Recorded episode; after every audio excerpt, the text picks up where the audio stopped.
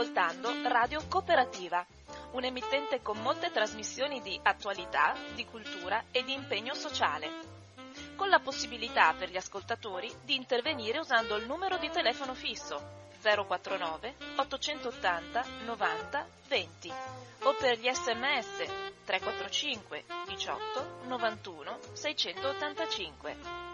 Nessuna interruzione pubblicitaria perché non dipende da alcuno sponsor commerciale.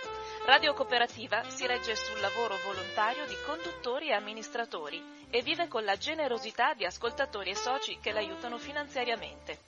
Per farlo basta collegarsi al sito www.radiocooperativa.org che contiene tutto quello che può essere utile per sostenerla, oppure si può usare il bollettino postale con il numero 120 82 301 intestato a Informazione e Cultura, via Antonio da Tempo 2 35 131 Padova.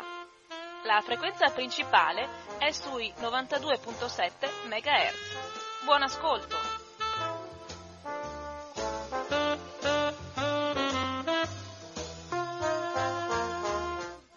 Un cordiale buongiorno a tutte le persone sintonizzate su Radio Cooperativa. Oggi abbiamo un ospite con noi che io conosco da molto tempo, anche lui conosce me da molto tempo, anche perché abbiamo un'età veneranda, per cui ci siamo rispettabili persone, ma eh, che si chiama poi Ivano Spano e che ha a che fare anche con Radio Cooperativa. Eh, ci siamo trovati sabato scorso al forum di Limena eh, per caso perché sono trovato una sedia vuota e mi sono accorto che lui era proprio nella sedia a fianco. E da lì è nata anche l'idea di trovarci quest'oggi, sia perché stiamo facendo delle esperienze che ci mettono in rapporto con tante altre realtà che sono molto attive e anche coinvolgenti. So che anche a Milano sabato scorso è stato fatto un grosso, un grosso convegno e, e, quindi oppure a Venezia anche a, e anche a Padova ciao, sta muovendosi qualcosa. Allora vorrei invitarlo, Ivano, tanto ben, ben arrivato a Radio Cooperativa, poi adesso ti presenti un attimo certo. e poi passiamo subito anche alle, alle, alla, al rapporto, il tema di questa settimana che è legato a una tua pubblicazione che è intitolata Per l'autogoverno della società civile, la politica che ha bisogno di una sola cosa, la politica che non c'è. Allora partiamo con, prima di tutto con l'esperienza di sabato al forum di Limena dove eh, ci siamo trovati ma dove anche troviamo i fermenti di una società che tende e, te, e cerca di eh, trovare delle strade, delle vie che in qualche modo ci diano almeno, almeno il tentativo di qualche chiave di lettura per quello che stiamo passando e vivendo in questo momento. Se, no, se vuoi presentarti prima di tutto. Va bene, va bene, ti ringrazio molto e saluto tutti gli ascoltatori. Io con eh, la radio ho un'esperienza antica perché sono stato tra i primi ad attivarmi quando era ancora annuale, eccetera. Non vado poi più avanti con la storia. Non arrivi poi anche a Mestre, poi, certo. e poi a Milano e poi arrivi a Padova. E poi arriviamo a Padova. Eh. Allora, eh, io sono Ivano Spano, sono un docente dell'Università di Padova, anche se sono già in pensione, ma mi piace insegnare e continuo l'insegnamento. Poi di recente ho avuto, diciamo, una, chiamiamolo un regalo, tra virgolette, inatteso, ovvero eh, sono stato eh, eletto come segretario generale dell'Università delle Nazioni Unite che si chiama Per la Pace, sede eh, romana per l'Italia. L'Università dell'ONU è una cosa estremamente importante, fu attivata parecchi anni fa quando era ancora segretario generale Kofi Annan e si è moltiplicata a livello internazionale fino a giungere anche nel nostro paese. È chiaro che è una università che non fa le classiche eh, lauree, eccetera, ma fa l'alta formazione, dottorati di ricerca, master che hanno valore però per tutto il mondo, ovvero eh, per tutti i paesi che hanno aderito e che aderiscono alle Nazioni Unite. È un impegno importante, stiamo cercando di fare una sede anche eh, qui vicino in Veneto, fare la sede nord perché penso che il Veneto meriti una presenza di una realtà così significativa. Detto questo, eh, eh con, come detto eravamo insieme al forum di Limena, eh, io era la prima volta che, che, ho frequentato questa iniziativa che comunque eh, non è antica ma dura da qualche mese e esprime a mio avviso una realtà che io definirei una nuova forma di coscienza che per quello che mi riguarda l'ho potuta individuare in quella realtà che eh, si è chiamata il, il referendum che un certo Renzi il giorno 14 dicembre 2016 ha perso di fronte al 60% degli italiani che hanno votato no alla sua proposta di scarnificazione e riduzione ulteriore della nostra Costituzione e quindi hanno chiaramente manifestato l'esigenza, il parere e, e sottolineato i valori della nostra Costituzione e quindi la necessaria sua difesa. A me questo è parso un passaggio estremamente importante che adesso ha gemmato diverse associazioni, anche una ad opera eh, di chi ha anche gestito un po' la lotta contro la legge dell'allora primo ministro, mm, quindi a difesa della Costituzione sono nate diverse realtà tra cui anche quella promossa da Paolo Maddalena, dal giudice Maddalena, è 15 anni vicepresidente della Corte Costituzionale, che si chiama appunto Attuare la Costituzione. Tra l'altro faremo con questa sigla verso tra il 20 e il 25 di settembre proprio a Padova un convegno straordinario sui temi attuali e alla fine del convegno presenteremo quello che tu hai citato, questo libro che io ho scritto e alla fine c'è anche un saggio molto bello sull'economia neoliberista di Paolo Maddalena e alla fine eh, della giornata presenteremo il libro, ci sarà ovviamente Paolo Maddalena e ci sarà anche quel filosofo che oggi è uno dei critici dello status quo più importante che è il filosofo Fusaro. Bene, detto questo, a mio avviso il foro di Limena è stato, come dire, ieri, eh, sabato si è classificato come un evento estremamente importante perché, perché si è sottolineato vie più diciamo, la nascita di questa coscienza collettiva che in qualche modo vuole eh, prendere in mano le proprie sorti. Ecco, mi pare un progetto importante, quindi in qualche modo non dipendere più dalle no, no, note e antiche centrali politiche che dettano legge e quasi sempre poi non mantengono i propositi che eh, a livello delle elezioni manifestano e che magari raccolgono anche eh, voti e consensi. E anche questo è un elemento di grande maturazione. In fin dei conti, come dice la nostra Costituzione, è il potere spetta al popolo che lo deve esercitare nelle forme che la Costituzione stessa eh, mette in atto e prevede.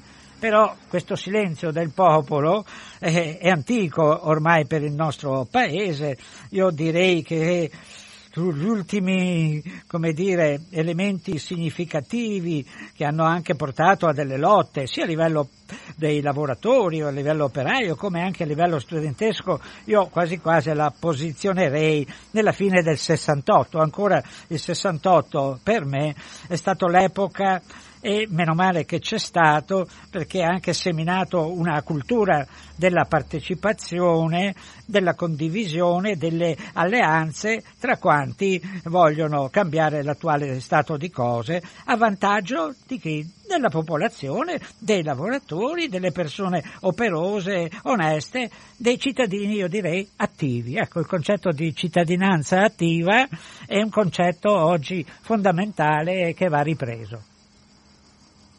Allora, eh, ho, qui, ho, qui, con me proprio questo eh, lavoro che hai fatto, eh, condensato in questo libro dal titolo Per l'autogoverno della società civile. La politica che, che c'è ha bisogno di una sola cosa, la politica che non c'è. Allora, vuoi spiegare un attimo prima di tutto il titolo che è, sembra una contraddizione ma che invece è un'indicazione precisa? Sì, sì, sì, certo, hai colto bene la questione. Allora, eh, beh, il titolo principale è piuttosto evidente, anche piuttosto eclatante, per l'autogoverno della società civile. In effetti, spetta alla società civile, spetta al popolo il governo del paese nelle forme eh, previste, tra cui c'è anche il partito e c'è anche l'attività partitica, ma non è l'unica che la nostra Costituzione prevede eh, a mio avviso il libro in qualche modo addirittura taccia questa partitocrazia, come io oso e uso chiamarla, come la vera antipolitica perché non fa il bene della collettività, ma diciamo lavora per se stessa pro domo sua.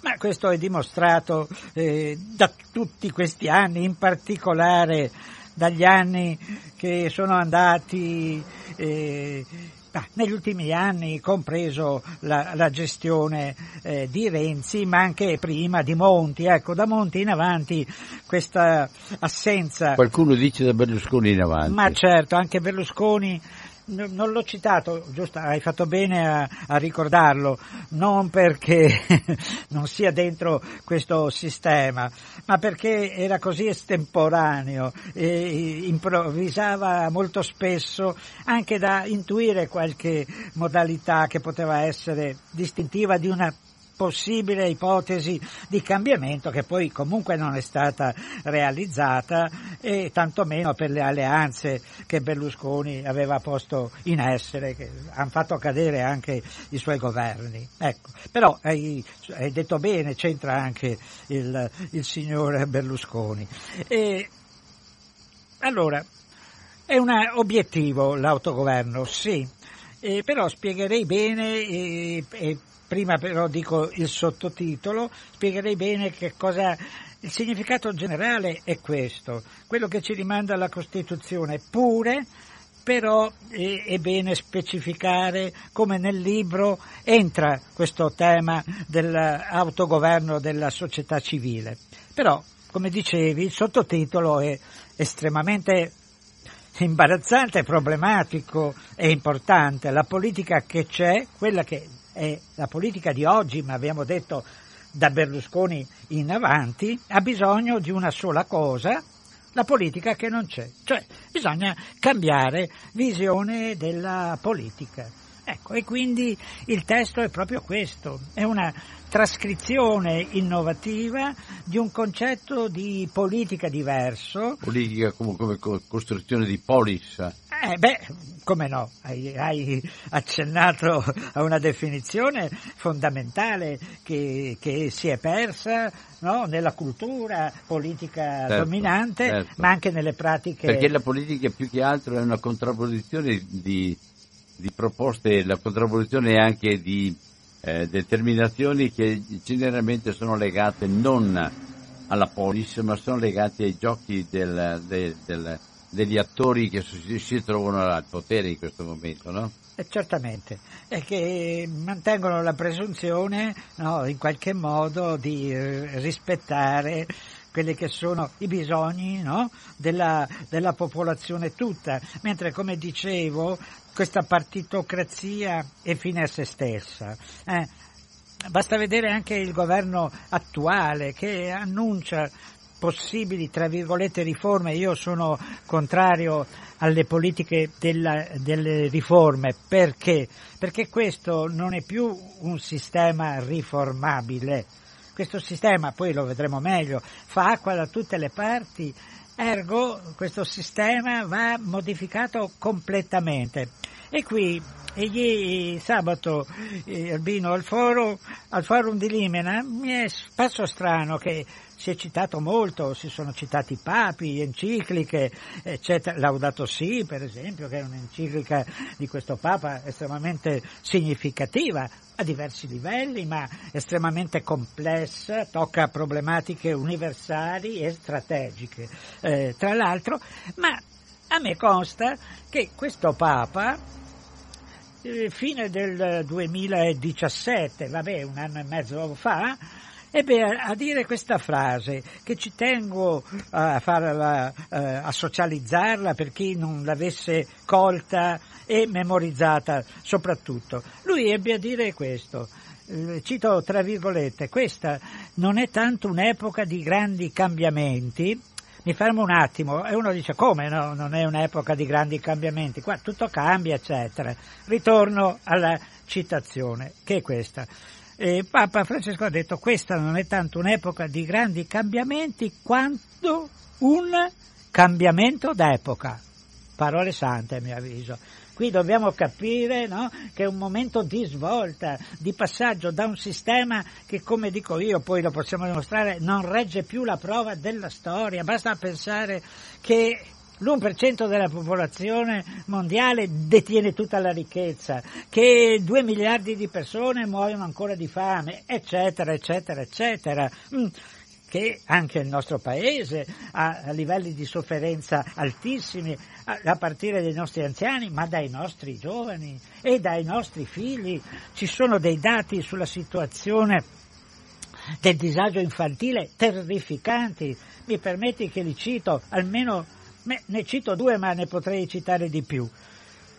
Oggi sono, parliamo di bambini, sono in cura psichiatrica la bellezza, si fa per dire bellezza, di un milione e duecento, e un milione, stavo dicendo un milione e settecentomila bambini, quasi due, due milioni di bambini in cura psichiatrica e la sindrome, il problema più grosso e depressione, i bambini depressi, ma dove siamo? In che realtà viviamo? Che genitorialità abbiamo di fronte? Questi sono dati non allarmanti, peggio della terza guerra mondiale avere dei dati di questa cura, no, almeno penso che tu condivida questa sottolineatura. Un altro dato sempre qui dentro, vent'anni fa che nasceva un bambino autistico ogni due nati, come ti ricordi io ho insegnato 41 anni ecologia, quindi un po' meno, poi sono anche psicanalista, didatta, supervisore, ho seguito sin dagli anni primi 70 questa problematica. A mio avviso nasce un bambino autistico non ogni 2000 nati, ma ogni 5-6 nati, ma metteremo ogni 2000 nati.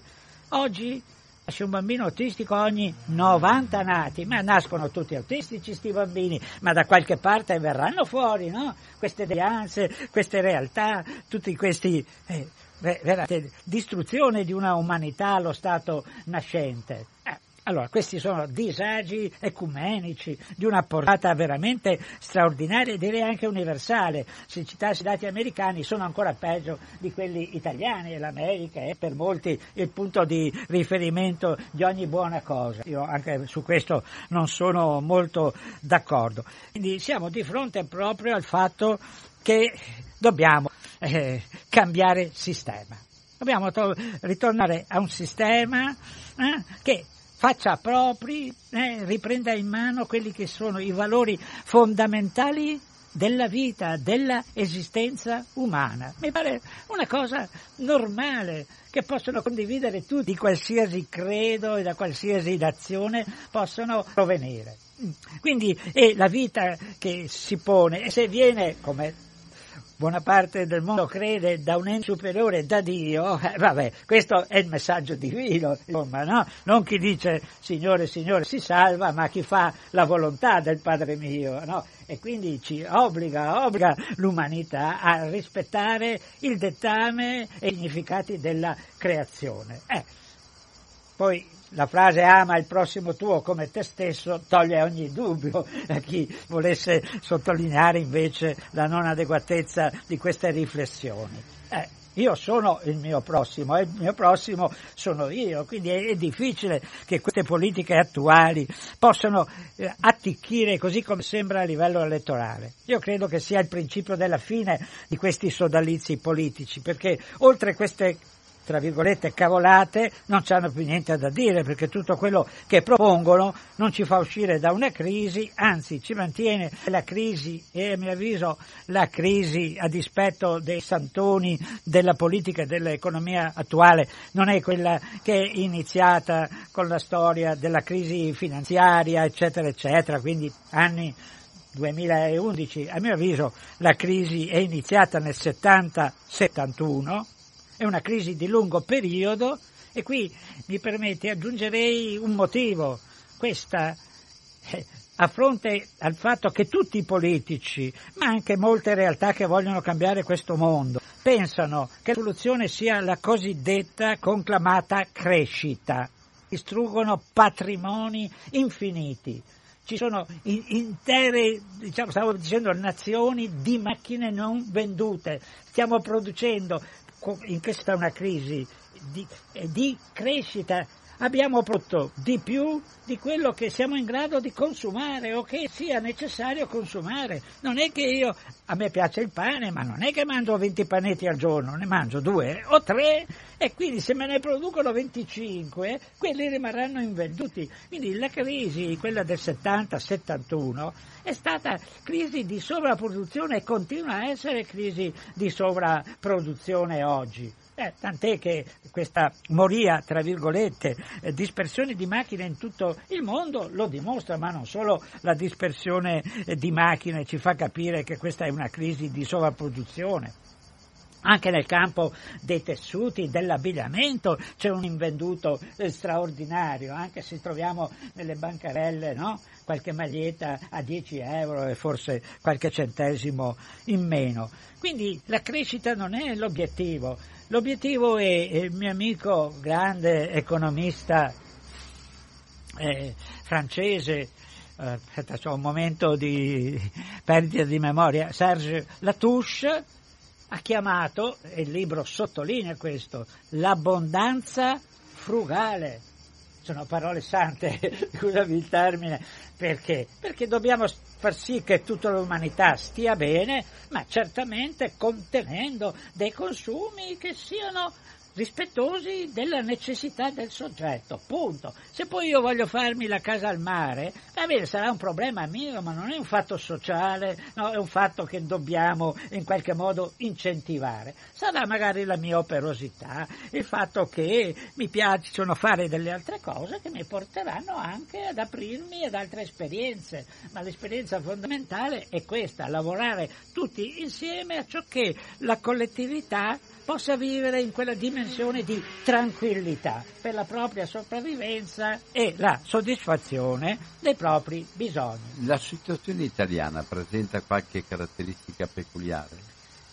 Dicevi la, la situazione? situazione? La situazione italiana, rispetto a quello che stai dicendo adesso, eh. presenta una sua peculiarità oppure è insieme in una globalizzazione dove ci identifichiamo con tutti gli altri? Allora, Beh, eh, le caratteristiche eh, italiane adesso te le vengo a sottolineare. Di fatto eh, noi siamo all'interno di quella che Ignacio Ramonet, grande giornalista di Le Monde, chiama il pensiero unico che è il pensiero della globalizzazione che ha, guardate qui, questa cosa è offensiva per l'intelligenza e la cultura dell'uomo, che ha nel mercato E chi cacchio è il mercato? No? Il suo regolatore. Ma è possibile che un'umanità no? si affidi a una parola che è di fatto inesistente? Il merc- ha detto il mercato. Lo facciamo anche parlare. Il mercato che poi ha alle spalle i grandi capitali che fanno il bello e il cattivo tempo. E oggi è il cattivo tempo perché hanno liquidato l'economia reale che produce beni e servizi e l'hanno sostituita no, con l'economia che il nostro giornalista Veneto ha chiamato nel suo libro Skei fa Skei, insomma, no, con l'economia di, di tipo no, legata ai, ai, profitti della speculazione finanziaria. Eh, questo non può essere il mondo che va bene all'umanità. Certo, va bene all'1% della popolazione mondiale, ma valgono per uno, come ognuno di noi è una unità, è una persona, è un soggetto umano bisognoso di tutte le attenzioni che siamo in grado di oggi di fornire con i mezzi che ci troviamo. L'Italia, a mio avviso, la peculiarità, come tu hai sottolineato, c'è ed è questa.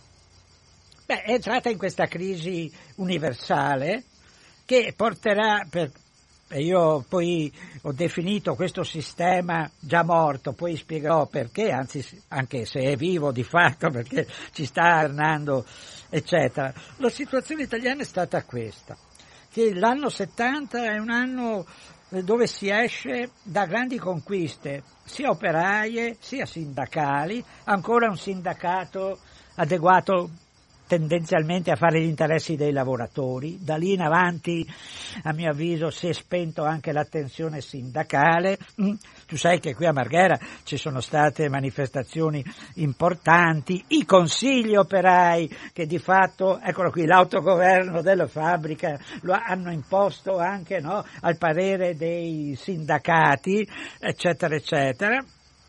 E quindi Meno male che c'è stato questo periodo che però, grazie alla sovrapproduzione, alla fine del, del 70 ha portato al fatto che le aziende hanno dovuto chiudere, tra virgolette, sono stati licenziati, messi sull'astrico e lì è arrivato il discorso della cassa integrazione e guadagni a carico dell'Inps, un'altra fregatura, perché l'Inps, una realtà che era adeguata, era corretta, rispondeva ai bisogni delle persone anziane, eccetera, eccetera, si è dovuto sobbarcare un peso eh, totale perché? perché le aziende che licenziavano eh, nella, eh, eh, pagavano solo un 20% agli operai che venivano messi fuori eh, dall'azienda per sei mesi, no? e invece lo Stato attraverso l'INPS si accollava l'altro 80% un po' per l'eternità, insomma, tanto per capirci.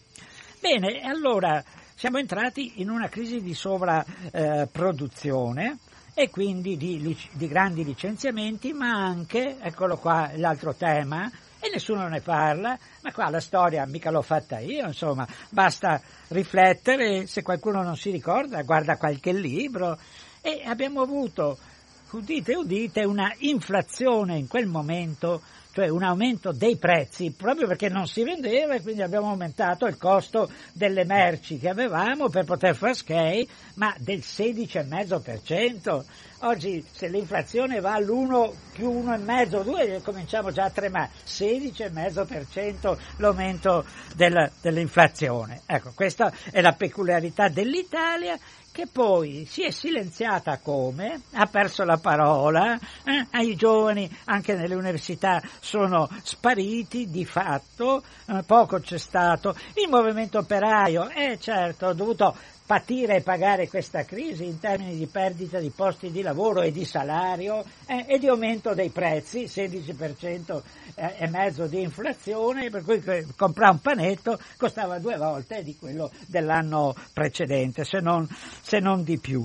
Quindi c'è stato, a mio avviso, un deserto rosso o nero che è andato avanti fino alla fine dell'80 dove l'Italia si è silenziata, non ci sono stati grandi eventi. Se uno mi chiede Ma Spano, in quel periodo che cosa c'è stato di significativo non saprei dirlo, non me lo ricordo e io sono abbastanza attento, seguo queste cose, ci scrivo anche i libri, ecco, per capirci. Un periodo oscuro che ha messo tutti a silenzio, quindi ha in qualche modo risollevato gli animi e lasciato alla politica questo ruolo di onnipotenza, tant'è che ha fatto tutte leggi elettorali anticostituzionali e hanno tolto tutte quante quelle che erano le prerogative di democrazia, anche se non così importanti, hanno patito l'Europa, pacche sui denti l'Europa che ci ha fatto, hanno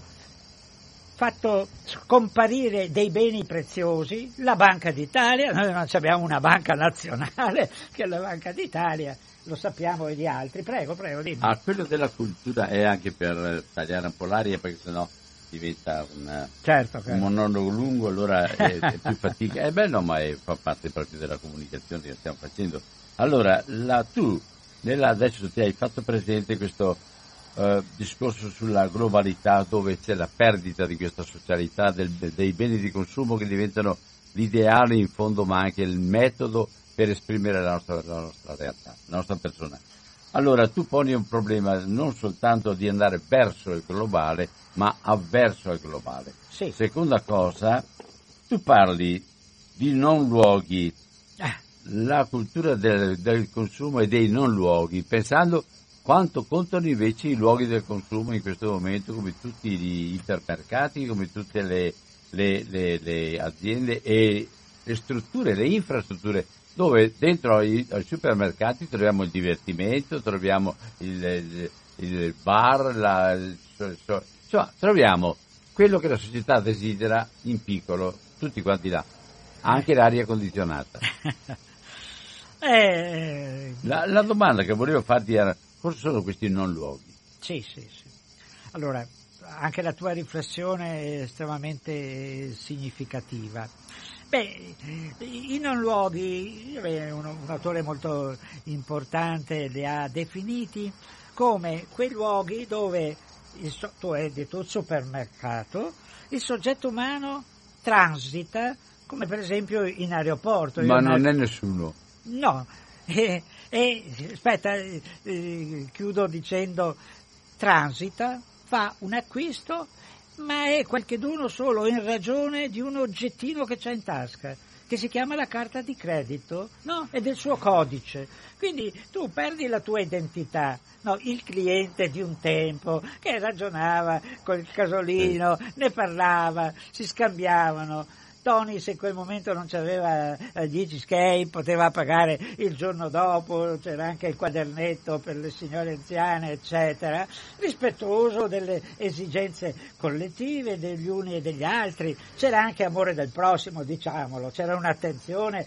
una sensibilità. Qui il tuo prossimo è la carta di credito che se non c'hai quel 5 centesimi in più non puoi comprare quel pezzetto che ti serve per fare diverse cose dalla, dall'acquisto di beni alimentari ad altre cose, anche perché sono dei plurimercati, no? sono delle aggregazioni per cui tu lì dentro trovi l'universo dei presunti bisogni, ma trovi anche l'omologazione no, del tipo di bene che tu devi acquisire. In qualche modo lì si celebra una moda dei beni di consumo. Ecco, eh, sono così, ma basta guardare la televisione. In televisione ci sono due sole pubblicità, due pubblicità, beni di consumo e farmaci.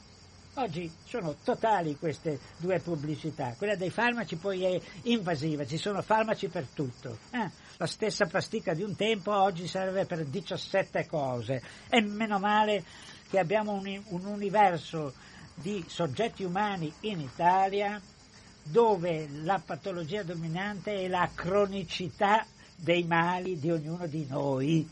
Se poi ne vorrai parlare, vi dico i numeri di come siamo finiti noi dal punto di vista della salute. È un tempo, ma anche adesso si dice basta la salute, sì, ma la nostra salute è, è messa veramente a dura prova dal fatto, faccio solo una cifra e poi se mai ne parliamo, che tolto i bambini, che vuol dire eh, giovanissimi, che vuol dire una categoria in Italia di 15 milioni, tutto il resto per arrivare a 60 e oltre, mh, mm, circa il 60% degli italiani di tutte le età ha almeno una patologia cronica. Ha almeno una patologia cronica, il 60% degli italiani, e non solo degli anziani, degli over 65 o degli ultra ancora 80 anni, no, il 60% degli italiani, tolto i giovanissimi e l'infanzia. Bene, allora i, i non luoghi sono quella gente viene eh, qualificata come consumatore. Eh, è sempre questa eh, mentalità no, della crescita, il consumo che deve crescere, quando ormai si è capito che è proprio l'eccesso di consumo a mettere in crisi il sistema produttivo, ma queste non sono aziende vocate alla produzione, sono aziende vocate alla speculazione finanziaria eh, e che lo ottengono attraverso lo sviluppo dei consumi. Vi faccio un esempio che eh, a me ha stupito, anche se me lo aspettavo, però mi ha lasciato leggermente in tensione e incredulo. Beh, la Bayer, vabbè, un tempo faceva anche cannoni, però dopo la seconda guerra mondiale si è qualificata come la più potente no? eh, azienda di farmaci. Bene, ha comprato, sentite, sentite, la Monsanto. Ma non perché la Monsanto stava male, stava fallendo. Monsanto, la più grossa azienda al mondo di produzione no? di, di, beni eh, di consumo, in particolare derivati dall'attività agricola. Che vuol dire questo? Bayer e Monsanto. Qui vuol dire veramente prendere in mano eh, la vita delle persone, il mondo, perché noi salute e mangiare eh, sono le modalità della nostra sopravvivenza come soggetti fisici, organici. Quindi ci hanno in mano, eh, ci hanno preso veramente per, per, tutti quelli che sono le nostre frange mh, mm, a, a, a, accaparrabili da questi potenti. Bene, ah, cito Padova per esempio, io sto vicino al Santo e vicino a Prato della Valle. Ho visto che stanno facendo nuovi lavori alla, alla vecchia realtà del Prato. E cosa succede? Che ci mettono un supermercato eccezionale nel Prato, a parte la dimensione storica, a parte il fatto che il Prato per consuetudine è il luogo dove ci va anche la gente che non ha grandi risorse, c'è il mercato settimanale che è ancora una tradizione che unisce la gente, fa incontrare, eccetera, eccetera, c'è il mercato del libro che è una cosa buona e giusta, dell'antiquariato. I mercatini di varie, varie, di varie, di varie realtà. Sì. Eh, metterci un supermercato come testimone di questa realtà e di questa struttura e della storia di Padova è, del, è, è veramente, a mio avviso, mortificante. Che cosa fanno questi sindaci? Cosa fanno queste amministrazioni? Eh, certo, c'è quel dannato fiscal compact che vuol dire che l'Unione Europea ha imposto ai comuni il pareggio di bilancio che non li mette in condizione di fare niente più, insomma, di gestire solo la normalissima, ma neanche tanto amministrazione. Eh, questo è un dramma, è un dramma potente, ecco che anche il problema dell'Europa che sabato dove eravamo noi al forum di linea è stato discusso. Eh, Un'Europa non può castigare così le nazioni che la rappresentano in qualche modo, perché il municipio, a mio avviso è il perno, il centro della politica nazionale, tant'è che nel libro, verso la fine, eh, c'è un capitolo che si intitola così, Manifesto per il governo locale, cioè per il nuovo municipio. Un municipio da ridisegnare, da riconsiderare, da valorizzare, sempre nello spirito della partecipazione del cittadino attivo. Eh? Quindi vabbè, ci sono tutta una serie di raccomandazioni e anche di scelte da fare mh, mm, e di progetti da sviluppare. Ecco, allora i non luoghi invece sono l'attuale situazione anonima, dove si perde quello che il grande Barcellona, questo grande uomo morto qualche anno fa, stato anche senatore del Regno, un grande uomo di diritto, ma anche di saggezza, in qualche modo aveva chiamato no, il legame sociale. Eh, dove sta il legame sociale? Io, sai, vado a Roma ogni settimana. Perché vado? Lo dico così per semplificare, vado perché un certo ministro mi affidò ormai parecchi anni fa la gestione di un istituto che è dello Stato, il Ministero dell'Istruzione, che si occupa di disabilità, in particolare di sordità. Quindi mi faccio due volte alla settimana il viaggio in treno, Padova e Roma, andata e ritorno. Con cosa? Con il treno più veloce, l'alta velocità ormai. Bene, dentro questo treno eh, non c'è gente poverella che la troviamo per strada a chiedere l'elemosina. Eh, c'è, gente eh, di un certo livello, economicamente pure, anche perché andata e ritorno costa 160 euro, Padova-Roma, no? per capirci. Beh, c'è una indifferenza, una menefregaggine, una insensibilità. Io mi siedo nel posto, ho vicino un'altra persona, cosa faccio? Come minimo lo saluto, buongiorno, manco ti rispondono, tu sei diventato trasparente, cioè quella che io chiamo l'ego riferimento, ormai il soggetto umano che è stato così maltrattato da blindarsi e, da, e di fregarsene completamente del prossimo Ma suo. c'è però la struttura dell'ego per rispecchiarsi perfettamente. Io ricordo, eh. sono stato a Milano e ho preso la metropolitana. Ho ma è stata un'esperienza che per me era tanto che non andavo, nessuno che guarda in faccia un altro, certo.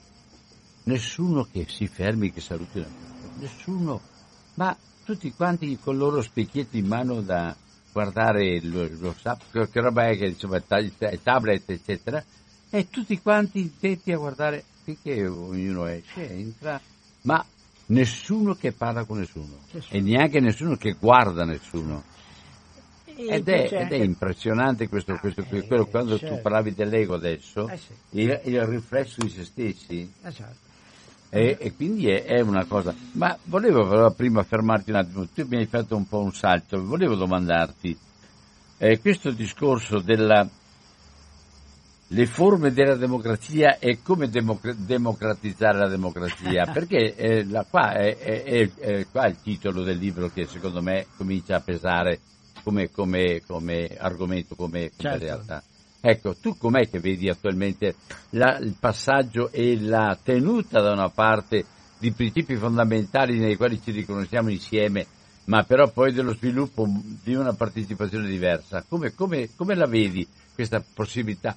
in che senso la democrazia è asfittica, è, è anchilosata, è bloccata?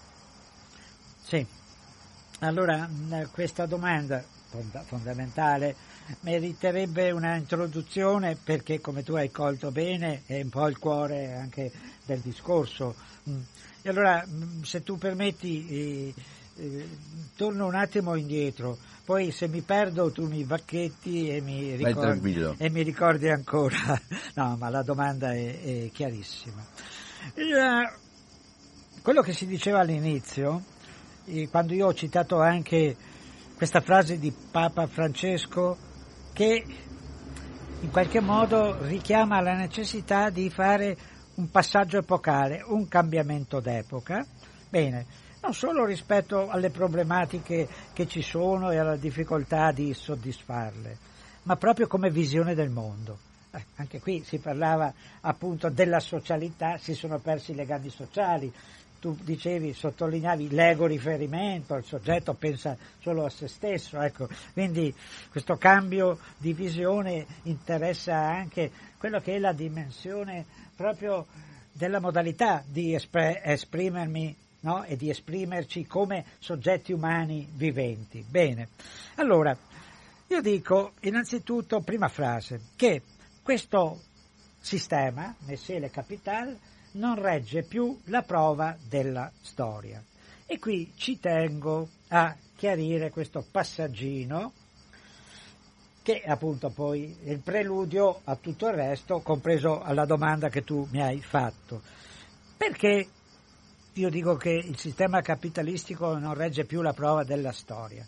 Perché è così di fatto. E che, in che consiste la prova della storia?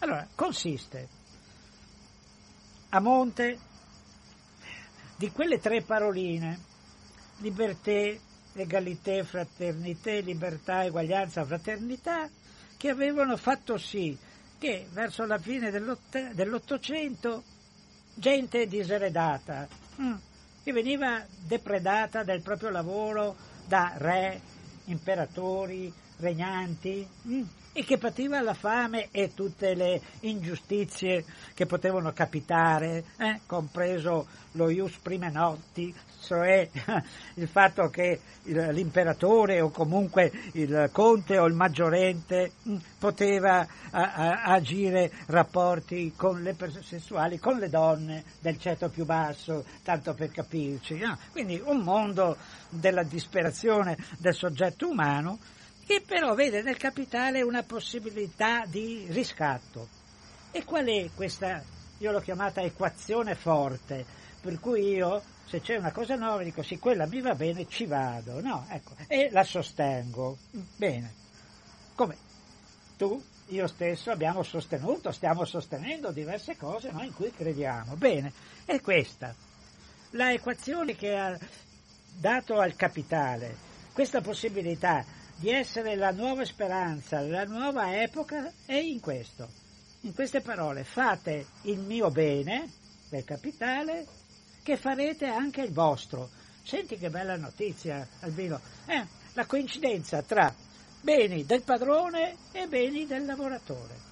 Ti ricordi che un Papa, Leone XIII, nell'884, se ben ricordo, ha scritto un'enciclica su questo, la Rerum Novarum, eh cavolo, e che diceva, tu padrone non dare di più del dovuto all'operaio e tu operaio non chiedere di più di quello che ti è dovuto, proprio perché c'è questa potente equazione, fai il mio bene del datore di lavoro che farete anche il vostro.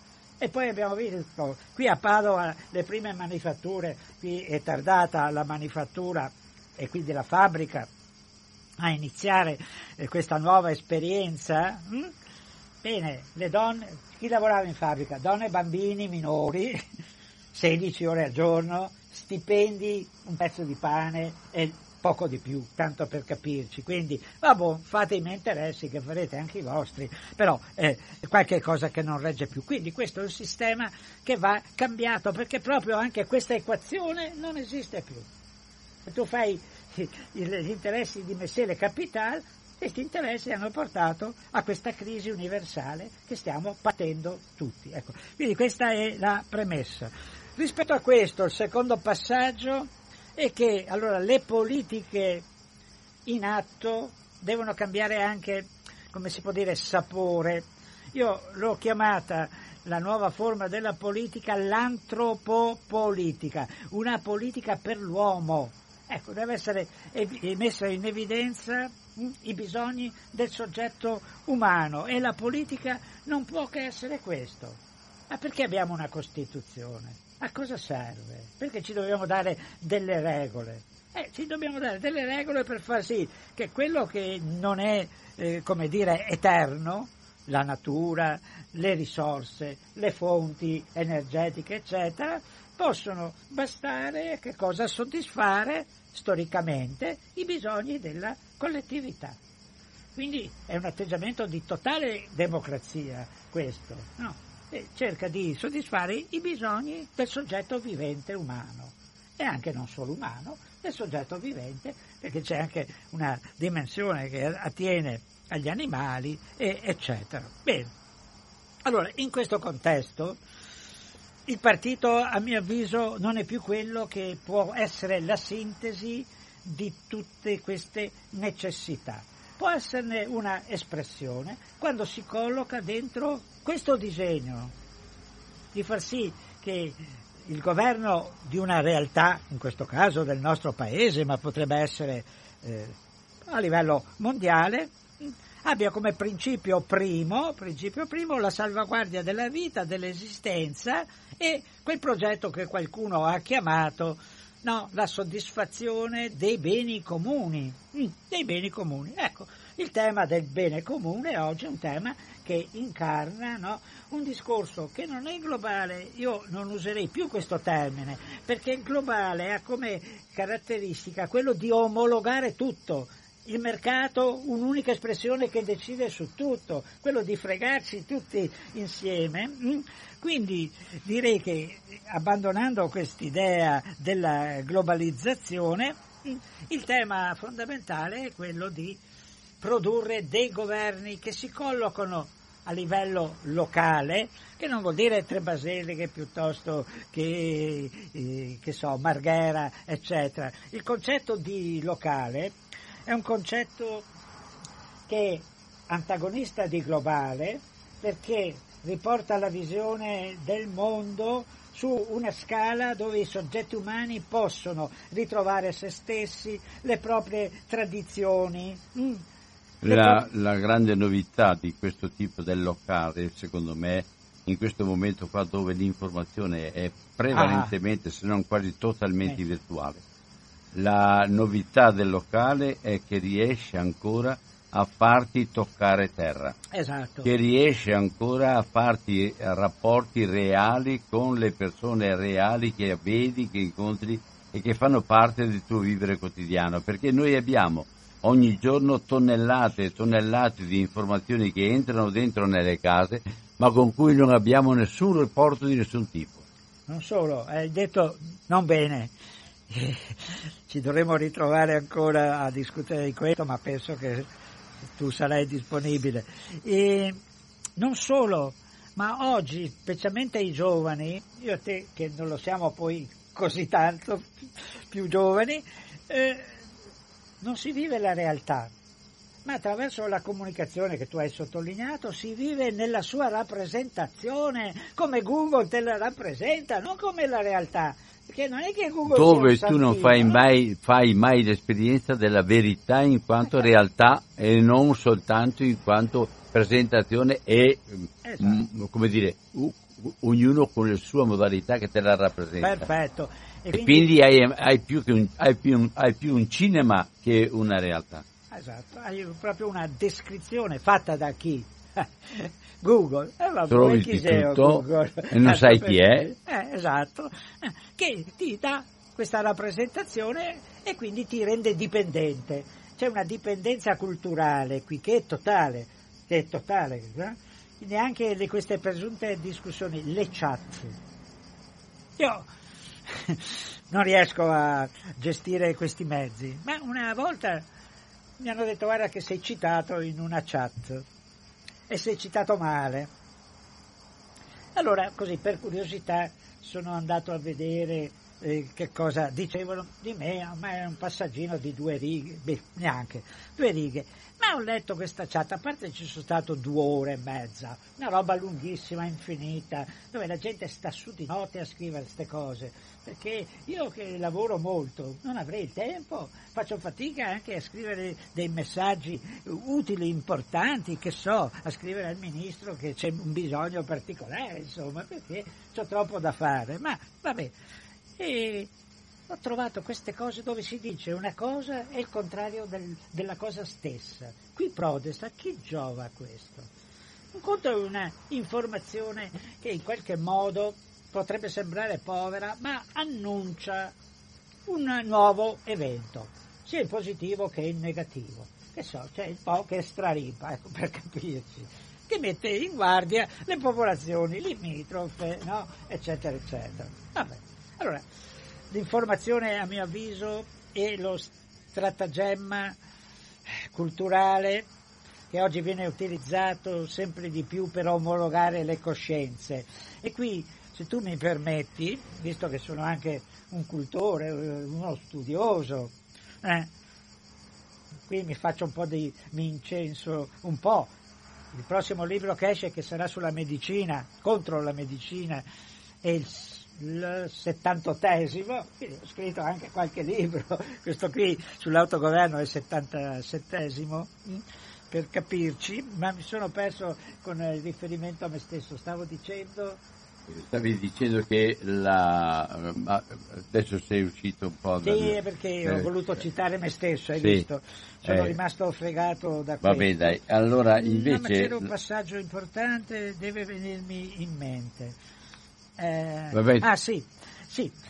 Eh, il fatto che oggi questi messaggi ci arrivano dall'esterno, allora stavo dicendo, io che ho anche studiato bene queste cose perché le ho insegnate, ecco per quello chiuso la parentesi personale, posso dire con non sicurezza, ma di più, che tutti gli scienziati che si occupano di comunicazione, ecco, quindi parliamo, tu hai parlato di comunicazione, di qualsiasi parrocchia siano, perché come sappiamo nelle discipline ci sono vari orientamenti, però invece in questo caso tutti sono d'accordo, qualsiasi orientamento abbiano no, nell'affrontare il tema dell'informazione, che di un messaggio non è tanto il contenuto che conta, e uno dice vabbè, il contenuto è un'informazione, quanto, ecco, senti questa, quanto la modalità dei comportamenti che induce cioè a dire ti modifica il comportamento, questo è il dramma della comunicazione attuale, che, che non sta tanto nel messaggio. Che poi la comunicazione noi non è soltanto fare l'articolo del giornalista, non è soltanto mandare un, un messaggio, non è soltanto... sono tutti i mezzi che incidono proprio sulla linea che hai detto tu adesso, certo. tutti i mezzi per cui chi sa usare meglio la, dire, la molteplicità delle modalità con cui informare, questo ha, ha molta, molte più chance di fronte a uno che fa anche cose serissime, ma che hanno soltanto un canale. Certo. E che soprattutto non hanno l'impatto immediato della reazione e della reattività della persona che legge. Allora, o che guarda, eh. o che viene a sapere, perché le, le forme dell'informazione oggi sono, sono le, le più diverse, le più per questo, una, una... per questo attività come questa della radio, queste radio chiamiamole libere, eh, tra virgolette, dando un senso molto positivo, oggi sono significative, ci sono alcuni blog. Però non funzioniamo più di tanto. Eh, lo so, perché? Però non funzioniamo più di tanto. Io credo che anche, anche noi dobbiamo fare una riflessione dove la, il rapporto con i metodi normali di conoscenza di tutti gli altri, entrare, eh. entrare nel giro, significa dare messaggi come anche questo, cioè certo. fare anche cose molto serie, perché quando uno ascolta una cosa seria gli piace. Eh sì, esatto. ma, ma, ma, però bisogna avere anche una capacità di, di, di, penetrare dentro spazi che non sono i nostri. Eh. Sì, eh beh, certo. E non è, non è semplice appunto chiamiamo questo aggiornamento che oggi è necessario, eh. non si può più evitare perché appunto la realtà è stavo per dire complessa, no, è complicata. È complicata. Nella complessità è complicata. Sì. È lì il dramma.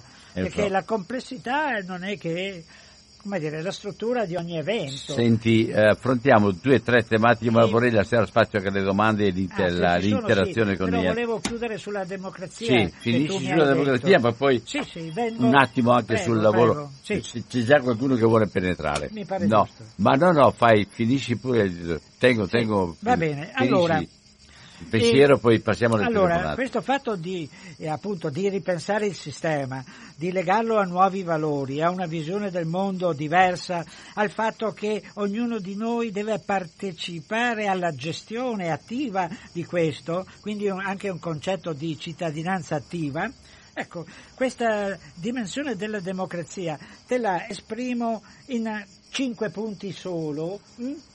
Che a mio avviso soddisfano eh, la tua domanda. Il primo, il rispetto della Carta Costituzionale perché è fondamentale, ci sono i principi che eh, hanno guidato la nostra trasformazione a Stato democratico e che guidano l'operato che si chiama anche mh, mm, dire, scelte, governo, eccetera.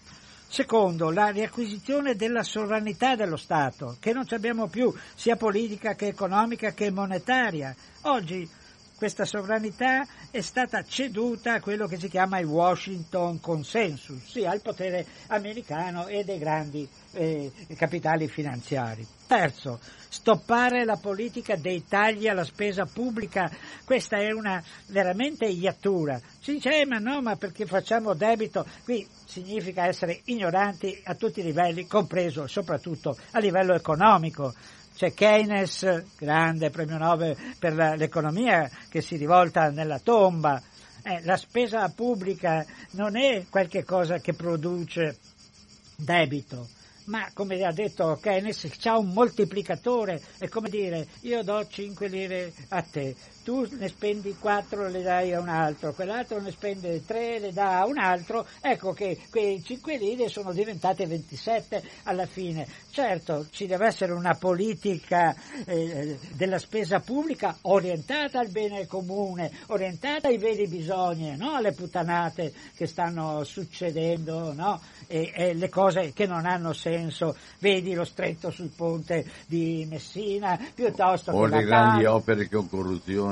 Eh, eh, vabbè, eccetera, eccetera. Ancora, il, risignificare il ruolo degli enti locali, come avevo già accennato, e lì c'è una democrazia diretta no, del cittadino che entra all'interno della gestione dell'ente locale e da ultimo, lo citavi anche tu, ripensare e considerare il concetto stesso di locale come una nuova visione della realtà, non il locale no, verso il globale, ma avverso il globale, quindi che incarna una nuova modalità di socializzare, di cooperare mh, mm, e di alleanze tra i soggetti umani. Allora verranno fuori poi altre Prego. domande certamente su quello che rimane ancora anche per noi una uno dei punti più delicati che è quello della riuscita della, del lavoro da una parte, l'economia che non diventa la padrona e nemmeno la speculatrice della, della finanza della speculatrice, ma c'è già la telefonata, pronto? Sì, eh, buongiorno a tutti, grazie a te all'ospite, sono Maria Grazia. Maria Grazia, ciao, buona giornata. Ciao. Allora io due cose, uno riguarda, ma molto velocemente, il primo riguarda la, l'eccesso di potere dei partiti. Eh, secondo me non è un eccesso di potere dei partiti perché anzi sono praticamente spariti come organi di discussione. Di... Siamo finiti nell'idealismo totale. Mm. Esatto, sì. Ma a parte questo, perché è solo una questione di parole per definire un fenomeno, insomma, ecco. Il cambiamento del sistema. Diceva l'illustre ospite che bisognerà arrivare per forza a un cambiamento perché non si può andare avanti, la gente che muore di fame, gli ambienti rovinati, migrazioni incontrollabili legate proprio alla necessità di vita, eccetera. E quindi deve scoppiare, deve cambiare. Io purtroppo sto diventando molto pessimista riguardo a questo. C'è una cosa terribile che si oppone a questo cambiamento che la natura imporrebbe come necessario ed è il fatto che stiamo diventando dei barbari, stiamo diventando capaci di digerire tutto. Cominciamo con indifferenza, l'indifferenza anche spicciola e banale, quella che dicevi tu, eh, nessuno che guarda gli altri, tutti col proprio tablet e via dicendo. Eh, cominciando da questo, ma finendo anche proprio al prima noi e gli altri che si arrangino, eh, eh siamo abituati, ci stiamo abituando a vedere morire la gente con totale indifferenza. Basta guardare anche sui social quanta brutalità viene fuori in certi commenti. D'accordo, lì l'anonimato consente uno sfogo proprio eh, il, il, più basso, diciamo.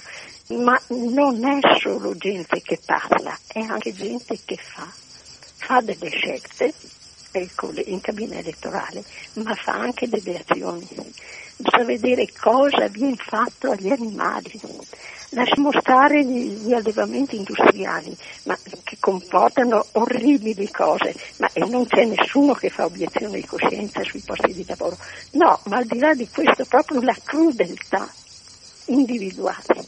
Allora io adesso non sto parlando degli animali, i quali pure meritano attenzione perché tutta la natura merita rispetto e rispetto dovuto a ciascuno essere secondo la propria natura, quindi rispettando anche la, la, la sensibilità, la sofferenza. Ma non sto parlando degli animali, sto parlando dell'uomo capace di fare queste cose. Ecco, io qua vedo un grande un grandissimo arretramento. Siamo disposti a digerire tutto quanto. Speriamo di no. Speriamo che proprio questa cosa faccia sorgere una potente necessità di tornare ad un'etica, però, eh, però punto di domanda. Ecco, io ringrazio tanto eh, te, il tuo ospite, mi scuso della lunga, della lunga chiacchierata. Grazie ciao. a te, ciao. Eh, Guarda il microfono. Sì, eh, io ringrazio lei che è intervenuta con una riflessione straordinaria eh, mi ha toccato il cuore, devo dire. Sono d'accordo su tutto, una qualche piccola precisazione. Eh, sì, quando lei ha parlato dei partiti io sono leggermente più cattivo e dico questo, che loro sono l'antipolitica di fatto, perché, perché non rispondono più ai bisogni della collettività e poi sono tutti uguali, questo è il discorso, perché sono tutti uguali? Perché sono servi di un unico padrone che sono i capitali finanziari, sono tutti questi partiti neoliberisti, quindi non possono dire più che c'è una destra, una sinistra, un alto e basso, sono tutti uguali e così mettono qualche ciliegina diversa eh, nel loro piatto, ma di fatto rispondono ad un unico padrone, ad un'unica logica, che poi è quella che si incarna dentro il processo di globalizzazione. Ecco, ci tenevo a dire questo perché è un problema estremamente veramente grave e importante. Poi la sua riflessione sulla condizione umana è quella che nel testo si riecheggia da tutte le parti, in qualche modo. Però ecco, ho leggermente e non posso non, non avere fiducia su una possibilità di cambiamento, certo.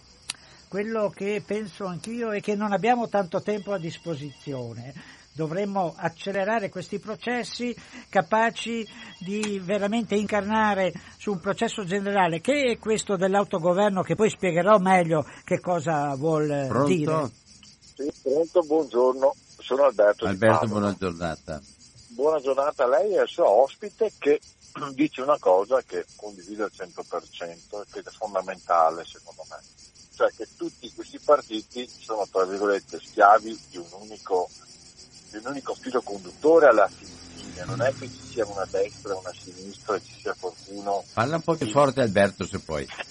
La differenza non è più fra destra e sinistra, non ci sono più partiti che possono dichiararsi innocenti dal punto di vista di non avere chi li comanda. Mi fa molto piacere quello che ha detto il suo ospite, perché la deriva che sta prendendo questo paese è dovuta proprio al fatto che c'è e continua ad esserci una parte politica che dice noi siamo quelli migliori, noi siamo quelli puliti, gli altri hanno la rogna. E dopo, proprio nell'utilizzo dei social, si vedono cose inenarrabili, cose oscene di una cattiveria incredibile, ma si dirà, vabbè, è il singolo che scrive, che dice tutto quello che ha dentro, non va preso in considerazione. Però dopo, quando io vedo che una Boldrini, ecco, faccio questo esempio e dopo attendo una risposta suo ospite, la Boldrini prende un articolo e lo posta di un certo Enrico Meola o Miola, qualcosa del genere, che credo sia un giornalista, che fa tutto un elenco di quello che questo governo attuale avrebbe portato a odiare la gente del sud, i poveri, gli immigrati, quelli con la pelle diversa. Ecco, e prende in giro in maniera netta, dando degli ignoranti, quelli che pensano che questi immigrati, per esempio, dovevano essere portati in Ungheria, dicendo ma pensate quanto sono ignoranti da non sapere che in Ungheria c'è il mare. Ecco, allora chi vuole abbeverarsi a questo tipo di informazione prende come oro colato quello che viene scritto e si convince che tutti quelli che hanno votato per Salvini siano una massa di ignoranti. Però vede, vedete il pericolo enorme qual è?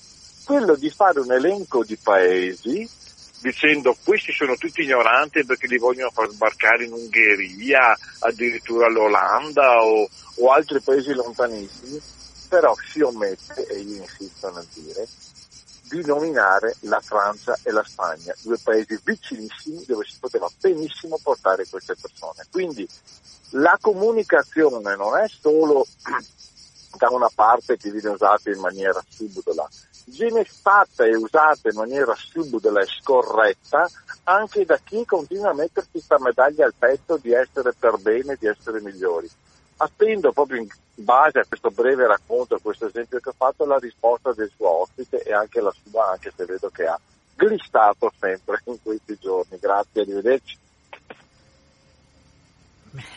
Bene, la domanda è chiara. Allora, convengo, ma anche lei ha sottolineato appunto la situazione di cui i partiti oggi sono portatori e che rappresentano. Eh, questo è un po' anche per il partito dominante in questo momento il principio della fine, perché di fatto questa politica viene riassunta sotto poche parole d'ordine. Eh, questo caso dell'immigrazione poi che viene astoricizzata, eh, vabbè, finirà quando avremo impedito che nessuno che abbia un colore diverso della pelle o comunque provenga da un'altra zona del pianeta eh, che noi consideriamo negativamente, perché se provenisse dagli Stati Uniti la cosa andrebbe bene, probabilmente. Mm? Bene, e quando questa cosa terminerà, e ammettiamo che ci si riesca domani mattina, su che altro dovremo poi no, impostare, su quali valori, su quali obiettivi questa politica? A mio avviso è una politica che in qualche modo è priva di se stessa. Tra l'altro poi è fuori dalla storia. Ci dimentichiamo, guardi, lo ricordo, adesso io non ho capito esattamente la sua età, ma forse, come dire, era già presente e attivo, che un certo Oscar Luigi Scalfaro, prima di diventare Presidente della Repubblica, è stato Ministro, come Salvini, dell'Interno. Bene, ha scritto una eh, non era tanto una lettera, ma un provvedimento, ecco, un provvedimento dal titolo Porte aperte dove l'Italia decretava la sua politica di apertura degli stranieri, in particolare dettata da chi? Dal grande capitale in questo caso non finanziario solo, ma quello produttivo. Qual era il grande capitale all'epoca? Ma si chiama Fiat, per esempio, si chiamava e si chiama ancora Fiat, la quale aveva bisogno di sostituire questi lavoratori perché ormai volevano troppi schei, avevano delle pretese con una popolazione da governare e chiedevano circa 30.000 mm, eh, stranieri da poter immettere nella catena produttiva eh, della Fiat stessa. Ecco, quindi queste cose sono cose già costruite, già interne, che poi hanno assunto ovviamente una modalità eh, più massiccia, più universale, ma anche colpa nostra. Ecco, nessuno, e qui io mi stupisco, che la storia sembra essere qualcosa che è nel dimenticatoio, ma qui ci sono dei progetti mondiali, uno che ha progettato tutta questa cosa si chiamava e si chiama perché è ancora in vita, e lunga vita anche per lui, Bill Clinton.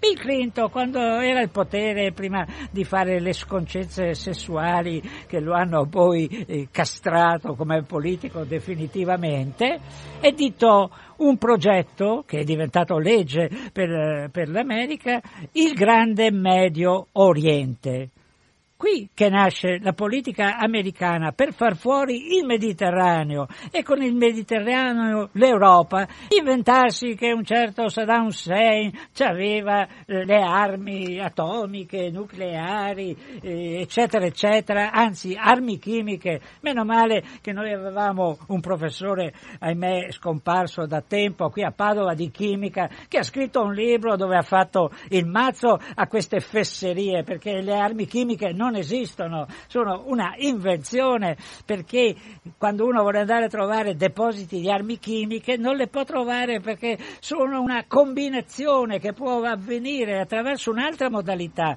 che è quella di gas inerti che però in un certo punto incontrandosi e quindi agendo un'alchimia possono far piovere sul Kuwait, tanto per parlarci, no? eh, veleno. Ecco, quindi abbiamo come dire, distrutto l'Europa perché gli abbiamo tolto le basi, era lì il progetto di impedire che l'Europa no, si riunisse con le sue fondamenta, che sono il sud dell'Europa, come noi l'Italia deve ancora riunirsi al sud d'Italia, viva Dio, siamo ancora lì a dividerci no, tra queste dimensioni e, e a trattarle diversamente.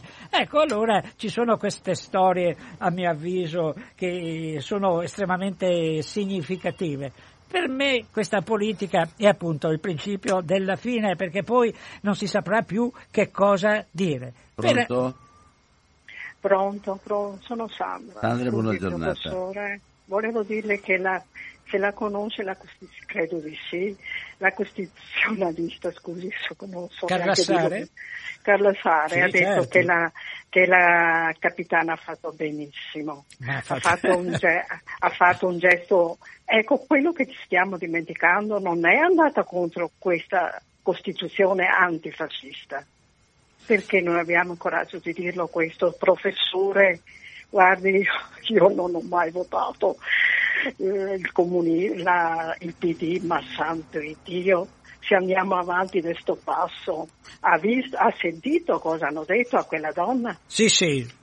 Ma, Ma guardi, siamo arrivati a questo? È un'offesa a tutti noi, alle persone serie. E allora dico, santo sì. Dio, nel 2017 io abbiamo, hanno tolto tanto, hanno tolto tanto, è vero sì. ma non solo questi. È da 30 anni che vediamo che ci sono tante mancanze. Certamente. Sui più deboli, vedi la sanità, vedi qui nel Vicentino eh, ha, ha, preso fuoco un, un grande garage, lì, come si chiamano, dove c'erano tanti vernieri adesso non so neanche dirlo, insomma, tutti coloranti. Sì, sì. È stato bruciato e ha preso fuoco, c'è stata anche una, veramente una nuvola tossica. Eh beh, vernici, poi, quindi certo. Vicentino la settimana scorsa. Sì, poi c'è stato un temporale forte dopo qualche giorno e il fiume lì vicino di Londivo c'erano tutti i pesci, tutti, tanti, li ha fatto vedere, morti.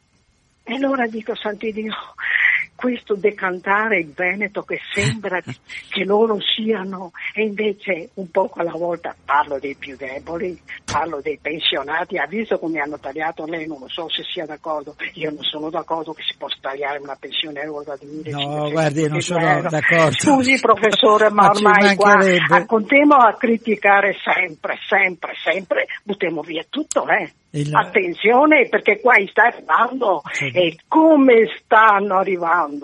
E che se il Panza, che ha tanto criticato i partigiani, mm-hmm. adesso se, forse si ha vergognato e adesso sta, è, sta, è, ha scritto un libro, adesso il dittatore, spero, santo Dio che qualcuno la legga.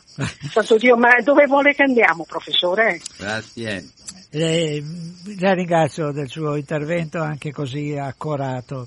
E le cose eh, stanno un po' così. E la, tra l'altro dentro questa realtà c'è anche una condizione, non l'abbiamo citata, ma come quella dei giovani che sembrano evanescenti. Io veramente ho scritto un saggio di recente no, proprio sulla evaporazione dei giovani. Se i giovani sono la classe dirigente del futuro, dove sono eh, e che dirigenza attueranno? Sia, ci mancano eh, veramente molte stampelle fondamentali quello che lei ha detto a partire eh, dalla eh, situazione dello sbarco e quindi dell'aggressione a questa capitana, indipendentemente dal fatto che se c'aveva titolo o c'aveva titolo, cioè a dire se io faccio il bene delle persone impedisco la morte di soggetti umani, devo solo essere elogiato e certamente come dice lei risponde ai principi eh, costituzionali. Sa che cosa? Ci dobbiamo mettere insieme Eh, oggi le persone che sono intervenute per me sono i soggetti attivi di una, tra virgolette, rivoluzione che deve avvenire dal basso di gente come quella che è intervenuta fino adesso che non ne può più, ha capito come vanno le cose, non crede più alle favole che ormai hanno fatto il loro tempo e hanno fatto strage di promesse e di possibilità e che mortifica tutto quello che si fa e distrugge anche quel patrimonio di competenze, di capacità, di voglia no? di lavorare, di intervenire e di migliorare questo stato di cose. Pronto? Eh, buongiorno a voi, sono Dario di Dario, buona giornata. È troppo alto, mi sentite? Va benissimo. Senta una cosa, eh, siccome tutti i partiti sono uguali a smerire, se ne deduce che lei a votare non ci va o voglio dire o non ci andrà Ecco, io per esempio il fatto che la gente da poco, quelli che hanno telefonato stamattina, lei lo riconosce perché vede, è questo l'handicap, tra virgolette, dell'ospite invitato a questa radio, che non, ha, non sa, non, non ha mai, mai, sentito prima quello che, quello che sta telefonando. Chi invece la radio l'ascolta da 20 o 30 anni sa, sa benissimo di chi si tratta e ha sentito mille volte certi discorsi, sono diventati un disco rotto, capisci? E quindi voglio dire, se fosse così semplice il mettersi insieme, come dice lei, fra gente diversissima fra idee, qualcuno l'avrebbe fatto, se non l'ha fatto invece eh, c'è qualcosa che non... Ma veda, io mi rivolgevo in particolare, volevo rivolgermi a Don Albino perché non può non aver sentito stamattina, io sono rimasto stavo così eh, sbrigando delle pazienti in casa, eh, ascoltavo un po' distrattamente le notizie, eh, le letture dei giornali che dava su Radio 24 del fatto della messa che il Papa ha celebrato o celebrerà a favore degli ultimi della terra, di quei poveri disgraziati. Chi ne sta parlando non è affatto credente, è un, è un miscredente. E la beffa, la beffa, che se n'è fatta, che se n'è fatta eh, Salvini dice ma guarda che tu puoi dire quello che vuoi naturalmente con parole più diplomatiche, ma i cattolici, la stragrande maggioranza, stanno dalla mia parte. Ed è amaro constatare che è proprio così, è proprio così. E io mi rifaccio al fatto dell'intervento che ha fatto la prima signora, vede, sembra poco significativo la stravittoria della destra in Grecia, e invece è un ulteriore passo verso l'imbabbalimento di questa, di questa di continente. Dice ma io abbasserò le tasse e taglierò i, eh, le spese pubbliche. Ma quali abbassare le tasse? Gli armatori greci le tasse non le hanno mai pagate, questo è il discorso.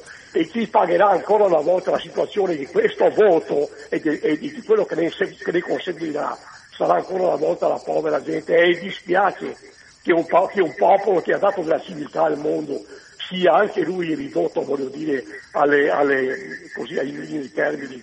Quindi eh, si può essere anche d'accordo, ma sulle critiche che fate, sulle critiche sul quale tutti possiamo convenire, poi quando dite eh, come fare per, eh, per, per, passare oltre, per mettere... no, io non, non, non, non vedo mica una, una, una eh, una cosa sulla quale ci si può accordare, capisci? Cioè, eh, eh, va bene, sono tutti no, uguali i partiti. Eh.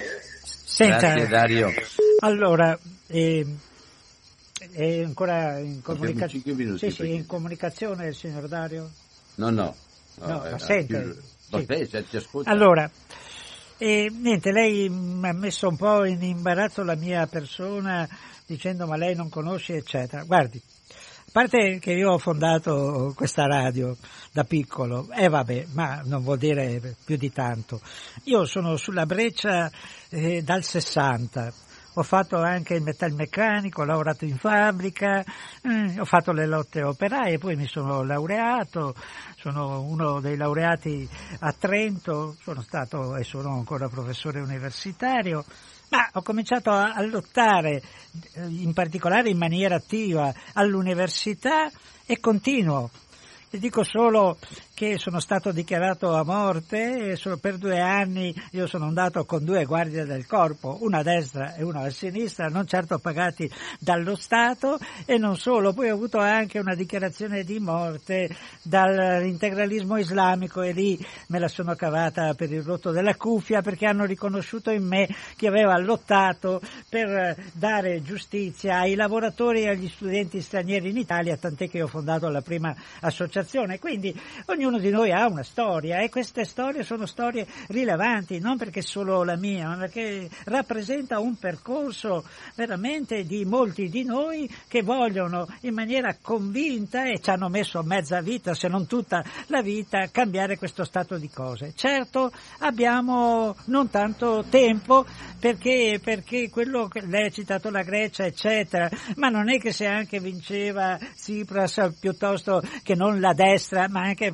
perché ormai la Grecia era già stata venduta, insomma, al capitale finanziario, che la venda uno, che la venda l'altro, lì ha deciso il Fondo Monetario Internazionale aveva della Grecia il 7% del debito. Come possiamo permettere che una signora, anche importante che sia, che ha in tasca il 7% del mio debito, mi fotta? Vabbè, dobbiamo ribellarci a questo stato di cose e a mio avviso il problema è urgente. Ci dobbiamo unire, altrimenti ci fanno fuori perché loro sono uniti, perché sono la stessa cosa, si chiamano di destra, si chiamano di sinistra, sono tutti collusi con il potere dominante. È questo che è la loro forza ma anche la loro debolezza, perché quando il potere dominante verrà messo alla berlina come stiamo facendo, come fa questo libro che gli fa un attacco che lo riduce alla loro insignificanza e alla fregatura che ci stanno offrendo, ecco allora penso che potremo veramente pensare a una possibilità di riscatto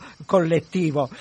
Le parole d'ordine ci sono, oltre libertà, egalité, fraternità, società mondo, universalismo, etica della mondialità, libertà come democrazia dei regimi dello spirito, homo civicus, locale come visione della realtà, autogoverno, valorizzazione e non sfruttamento delle risorse, eguaglianza di bisogno, altro che questa cazzata del reddito di cittadinanza che è un'offesa al concetto di reddito di cittadinanza, beni comuni, demedicalizzazione della vita, libertà di scelta terapeutica al di là della politica, abbondanza frugale, e finalmente come parola d'ordine alleanza tra tutti i popoli della terra. Credo che questo sia veramente un principio fondamentale che ci deve guidare nell'azione. Grazie. Allora, chiudiamo qui la trasmissione e ringrazio il professor Ivano Spano. Eh, segnalo il libro da lui scritto per l'autogoverno della società civile, la politica che c'è ha bisogno di una sola cosa, la politica che non c'è, e, e la, segnalo anche la possibilità di un confronto con lui, e che credo che se qualcuno è interessato, sì, trovo, trovo, se tu vuoi dare anche mail, sì. la mail. Qualcosa. Sì, per chi volesse scrivermi o comunque comunicarmi qualcosa, la mia mail è quella accademica, è ivano.spano, chiocciola, uni come università, con la sigla di Padova attaccato, uniped.it. Grazie, buone cose a tutti. Bene, allora grazie anche a tutti voi che avete partecipato, grazie degli interventi. Eh, mi interessava l'ultimo intervento di Dario perché pone eh, il problema nella sua concretezza e, e, anche una visione della realtà molto non spregiudicata, molto, molto pratica, molto, molto realistica e quindi non così facile poi da decifrare ma soprattutto da affrontare. Ringrazio e saluto e ci, ci risentiamo. Ciao. Buone cose.